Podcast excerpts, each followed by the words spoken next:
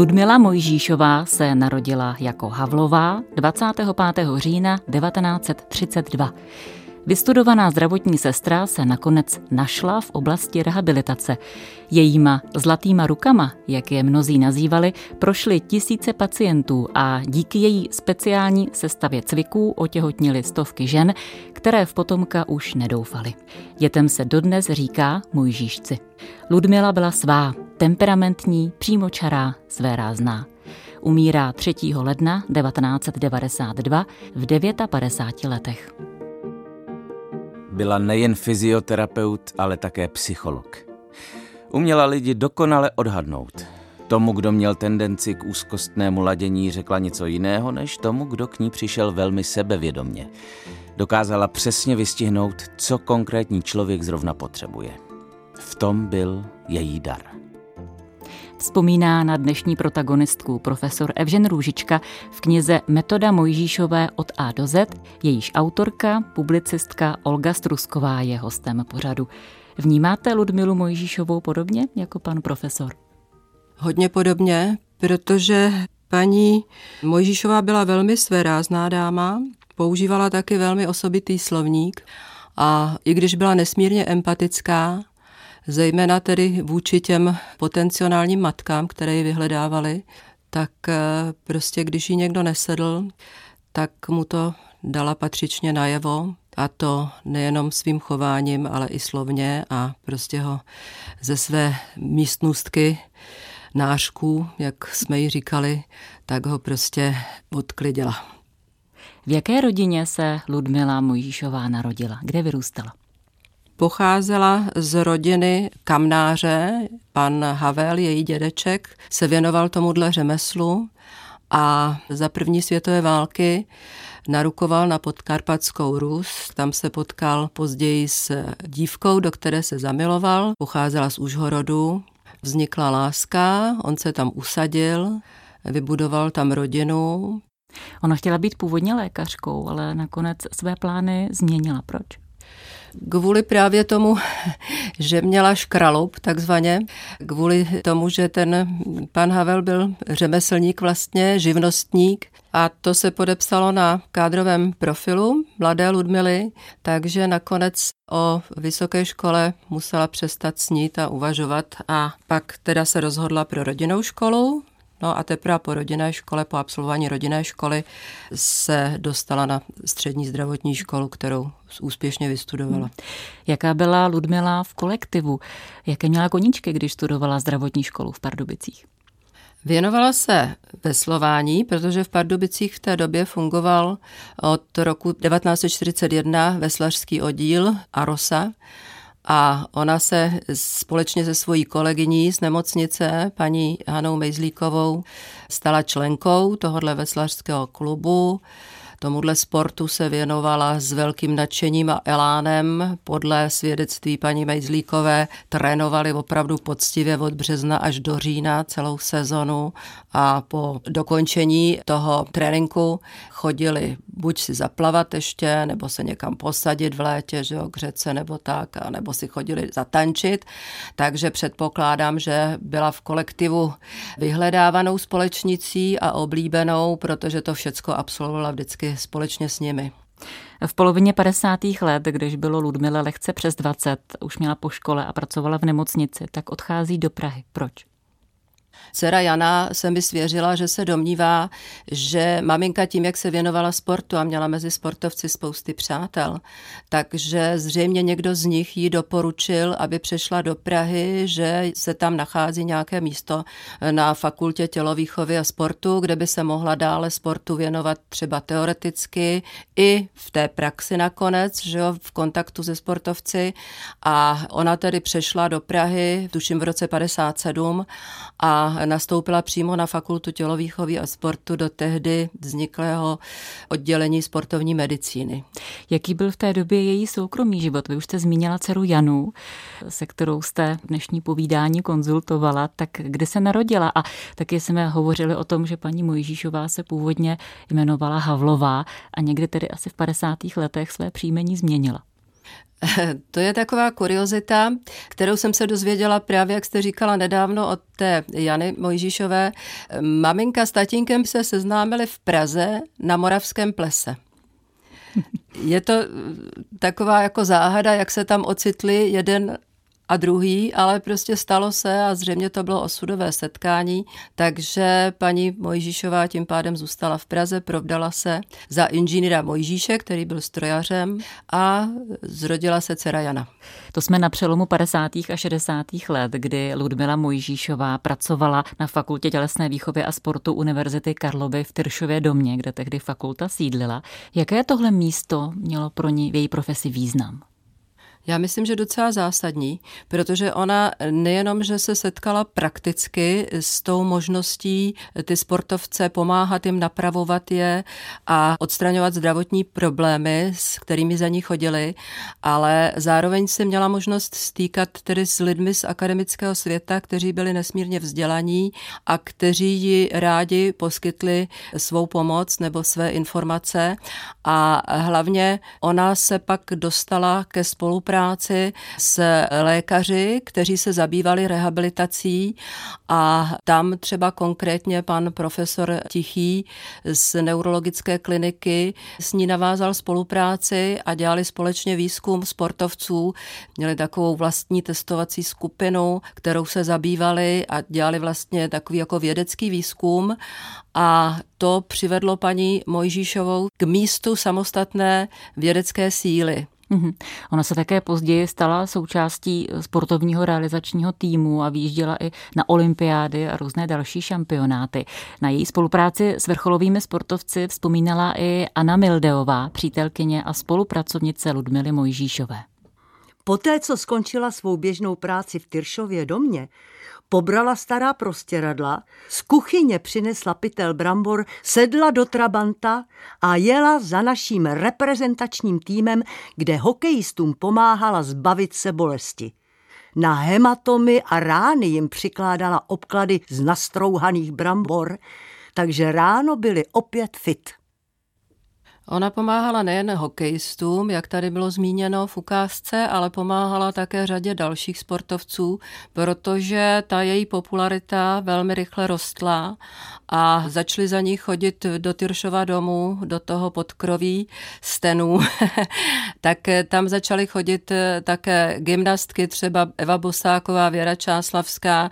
Já jsem třeba sama dělala několikrát rozhovor s Danou Zátopkovou, která doslova o ní říkala, že měla zlaté ruce Pomohla nejenom jí, ale i Emilovi. Sice Emil se vzpouzel, ale nakonec podlech, že ho Dana přesvědčila, že k té šarlatánce v uvozovkách by měl taky přeci jenom zajít. A myslím, že v řadě případů, ne téměř ve všech, je těch bolestí dokázala zbavit.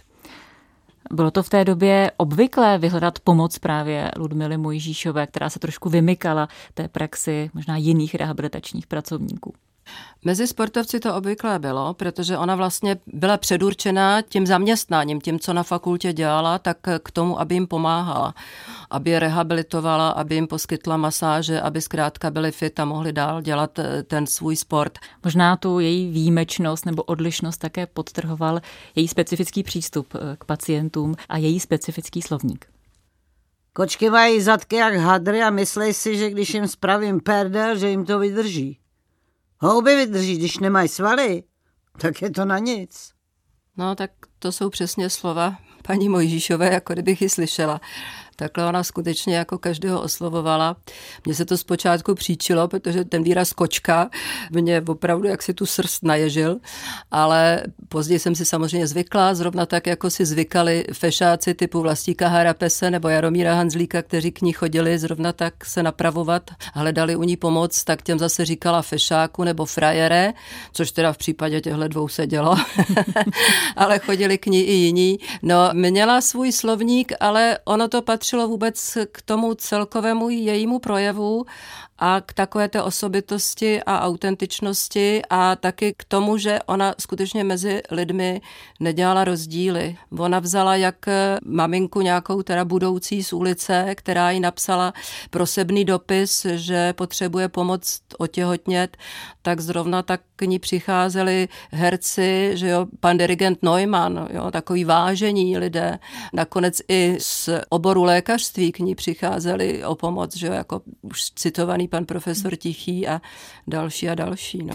Eh, také k ní chodil dnes přední český fyzioterapeut profesor Pavel Kolář, který o ní, o Ludmile Mojžíšové řekl, Paní Mojžíšová byla extrovert, hodně autentická a vnitřně velmi upřímná. K pacientům dokázala být milá, ale jakmile jí někdo nesedl, tak s ním vyrazila dveře. Neměla před nimi ochranu a hodně ji vysávali. Píše se rok 1963 a za Ludmilou Mojžíšovou přichází další pacientka. Hergot nevrt sebou. Ludmilo, prosím tě, neválcuj mě tak, to se nedá vydržet. Nekňourej, já tě musím válcovat, jinak to nejde. Tak dobře. Tvoji studenti by byli nadšení, kdyby viděli, jak paní profesorce dávám do těla. To rozhodně. Uber! Nebo odsud po svých neodejdu. Naopak, ty se budeš přímo vznášet. Hele, pořád mi tady vyprávíš o dětech, který učíš. Proč nebo vlastních? Já bych ráda, ale nejde to. Jak nejde? Ty jsi neplodná? To nikdo nepotvrdil. Trpím strašnými bolestmi při menzes. Doktoři si se mnou nevědí rady. Že prý příroda je mocná, ale člověk nikoli. Keci. Hele, necháme teď stranou ty tvý migrény a začneme nový cviky. Jaké cviky? Já ti je předvedu, ty si poznamenáš postup a pak budeš pravidelně doma cvičit. Tak jo. A ty myslíš, že bych pak mohla otěhotnět? No, jenom cvičení stačit nebude. S dalším se musíš obrátit na pana Rosenkrantze. Ty jsi číslo, Ludmilo. Au!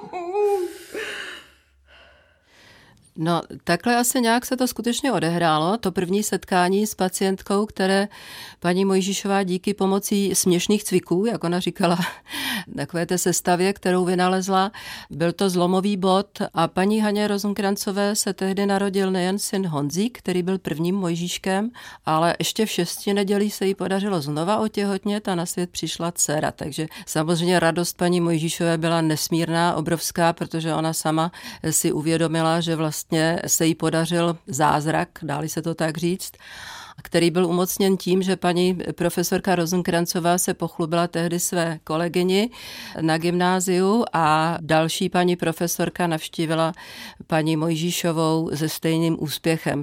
A paní Mojžíšová si pak nějak ty cviky uspořádala, dala jim řád, vytvořila tu sestavu tak, aby to šlo od těch méně náročných cviků k těm cvičením náročnějším, který se stupňovaly, ale i tím, že pak ještě objevila ty cviky, které se cvičily ve dvojici, žena a muž, protože já sama, když jsem byla na jednom z jejich seminářů, tak si pamatuju, jak tehdy ty ženy, které toužily otěhotnět, nabádala a říkala, helejte, ženský, duch svatý do vás nevstoupí, k tomu, abyste otěhotněli, musíte být dva, tak se snažte ty svý chlapy doma přesvědčit. Tak, takhle prostě mluvila.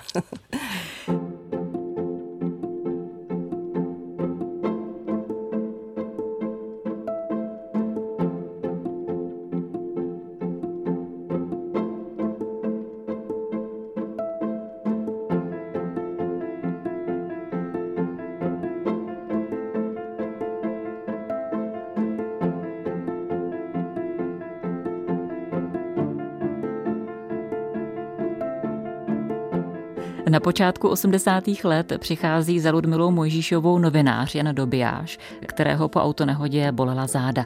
Na setkání s Ludmilou Mojžíšovou vzpomíná takto. Vešel jsem do místnosti plné bílých laňtuchů, z nichž se v zápětí vynořila paní menší postavy, podívala se na mě a velice přímočaře mě oslovila. Frajere, co je? Máš spadlou prdel. Vykoktal jsem ze sebe, že mě bolí záda. Paní Mojžíšová mi je srovnala, bolesti zmizely, takže jsem pak z Teršova domu odcházel zpříma a v rozjásané náladě. No, Honza měl tehdy štěstí, protože zjistil vlastně, že paní Mojžíšová umí fantasticky napravovat bolavá záda a navíc v roce 83, když byl v Bratislavě lékařský kongres, tak slyšel pana docenta, tehdy, tedy později profesora Evžena Čecha, přednostu ginekologické kliniky u Apolináře, právě referovat o metodě paní Mojžíšové, kterou přicházejí na svět děti, protože v té době už paní Mojžíšová měla na svém kontě asi skoro čtyřicítku takzvaných Mojžíšků. Tehdy on napsal do Mladého světa, ve kterém pracoval velikou reportáž o metodě a o tom, co se doslechl a následovala prostě spousta korespondence do redakce Mladého světa, kdy psali ženy, posílali fotky a prosili paní Mojžíšovou, zda by jim také pomohla. Třídění dopisů se později ujala blízká spolupracovnice, dnes bychom řekli možná asistentka Ludmily Mojžíšové Anna Mildeová. Na tu dobu vzpomíná takto. Nejprve jsem si obstarala lexikon celé naší země, abych měla přehled, odkud korespondence pochází.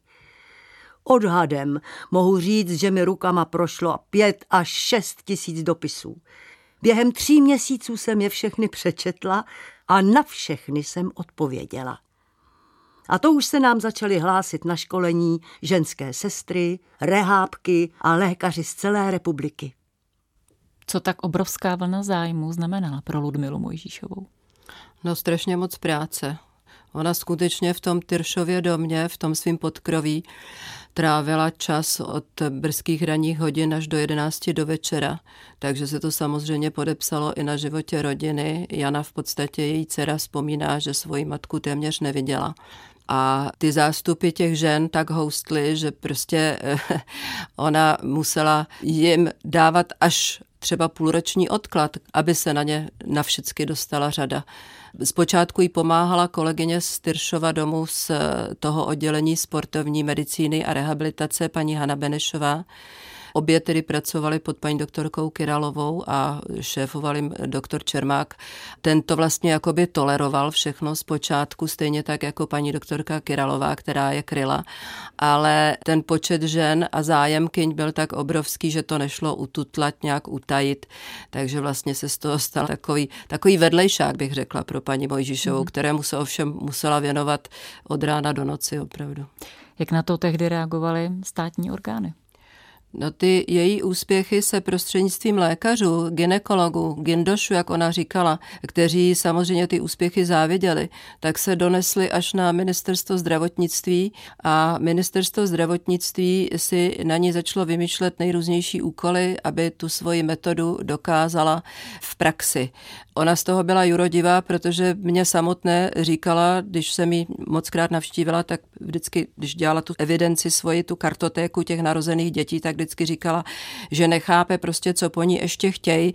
Jako kdyby živé děti nebyly prostě hmatatelným důkazem úspěšnosti té její metody. No nicméně podlehla tomu tlaku toho ministerstva, stejně tak jako pan docent Evžen Čech, který prostě na radu vědecké komise ministerstva nakonec musel z toho jejich společného projektu odstoupit, protože mu vytýkali, že není ta metoda dostatečně vědecká. Kdybyste se, Olgo, poprvé setkala s Ludmilou Mojžíšovou? Já jsem se s ní setkala poprvé, tuším, v roce 86. To už jsem měla nastudováno několik článků Honzy Dobiáše, který se věnoval té problematice, anebo tím, čím se paní Mojžíšová zabývala docela soustavně. Myslím, že těch článků v Mladém světě vyšlo tehdy postupně asi tři na pokračování. No a tehdy už jsem dostala nápad, že bychom spolu mohli natočit film o tom, jak ona vlastně s těmi ženami pracuje, jak s nimi komunikuje, co jim pomáhá, jak jim pomáhá a tu její metodu prostě ukázat eh, širší veřejnosti. A na tom taky dokázat, že ona není žádná šarlatánka, že to má promyšlené, propracované a jaké má úspěchy, že to není náhoda takové množství. V té době už měla přes 600 narozených dětí. Rozhodně to nebyla náhoda, to, co se jí podařilo. Tady je jedno ze setkání Ludmily Mojžíšové a Olgy Struskové. Kočko, to jste od nás, že jste přišla. Dáte si kafe? Ráda, paní Mojžíšová, ale neruším vás od práce. Aspoň přijdu na jiné myšlenky. Papíru. Čistíte archiv? Foubeles. Musím připravit kompletní evidenci všech svých případů pro ty zatracený byrokraty z ministerstva. To jim nestačí referát doktora Čecha na konferenci v Bratislavě? Nestačí. Co je bude poučovat nějaká obyčejná sestra, že jo? Já mám 45% úspěšnost. A to těm ginekologům vadí nejvíc. Kolik cukru? Jednu kostku. Můžu vám s tím nějak pomoct? Třeba bych mohla hmm. napsat článek, nebo... Ne, tohle si musím vybojovat sama, kočko. Já mám rok do penze. A oni po mně chtějí, aby vybrala skupinu děvčat, kterým zadám jiný, neúčinný cviky. Jenom proto, že když neotěhotněj, tak prokážu správnost mojí metody. To je strašný. To můžou? Oh, chtěj to. Jak vás znám, to vy neuděláte. Navrhla jsem, aby moje metoda byla metoda první volby. Nejdřív, ať se holka pořádně rozcvičí. A když do dvou let neotěhotní, ať ji zkoumají doktoři. Ale to oni nechtějí. Jak to dopadlo? Byla nakonec její metoda oficiálně uznaná jako léčebný postup? Já vám za tu scénku moc děkuji. Teď jste mě vrátili kus do mého mládí a mohu říct, že se odehrála s menšími niancemi naprosto přesně. Ona byla skutečně taková a byla z toho otrávená. Navíc tam vždycky seděla v tom tyršáku až do pozdního večera v cigaretovém dýmu, obalená do toho kouře a do těch špinavých hrnků od kafe, protože tam nic jiného prostě jí nezbývalo. A to ministerstvo nakonec tedy polevilo až po revoluci, až v roce 1991, kdy tehdejší minister zdravotnictví, myslím, že se jmenoval Bojar, tak ten ji nakonec tu její metodu uznal jako oficiálně jako léčebnou metodu, což bylo úžasné vítězství. Jak Ludmila Mojžíšová přijala sametovou revoluci a tu dobu po revoluci, kdy vlastně o své metodě už mohla svobodně hovořit a byla také uznána oficiálně? Ona tu dobu vlastně ani moc už nevnímala, protože v té době vlastně byla sama velmi vážně nemocná, trpěla nevylečitelnou chorobou a přesto se těšila na cestu do USA, kde měla domluvenou sérii přednášek, seminářů a prezentaci knížky o své metodě ale bohužel ta cesta nedopadla pro ní dobře, protože ty tři měsíce, které tam prožila, pro ní byly velmi únavné a navíc tam zažila velké zklamání, protože organizátor tehdy nějak nedodržel smlouvu nebo to, co si dohodli a z těch připravovaných vybraných žen, které se měly účastnit toho jejího kurzu, na kterém měla doložit tu svoji metodu v praxi, se vyklubaly jenom nějaké bohaté američanky, které si to zaplatili a ještě navíc čtyřicátnice před klimakteriem, takže ona skutečně tu metodu v praxi tam uplatnit nemohla a proto jí to velmi rozčarovalo a zklamalo a myslím, že ta cesta ji ještě ublížila. Hned po návratu ze Spojených států amerických zamířila Ludmila Mojžíšová k lékaři. Je hospitalizována na neurologické klinice v Kateřinské ulici v Praze a jejím ošetřujícím lékařem je Evžen Růžička. Dobré ráno, Ludmilo. Jak se dneska cítíš?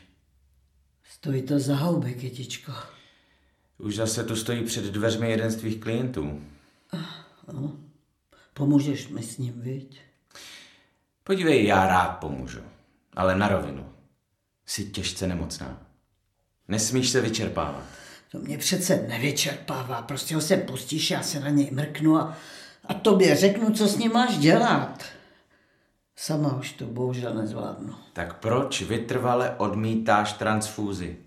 Mohla bych z té cizí krve něco chytnout.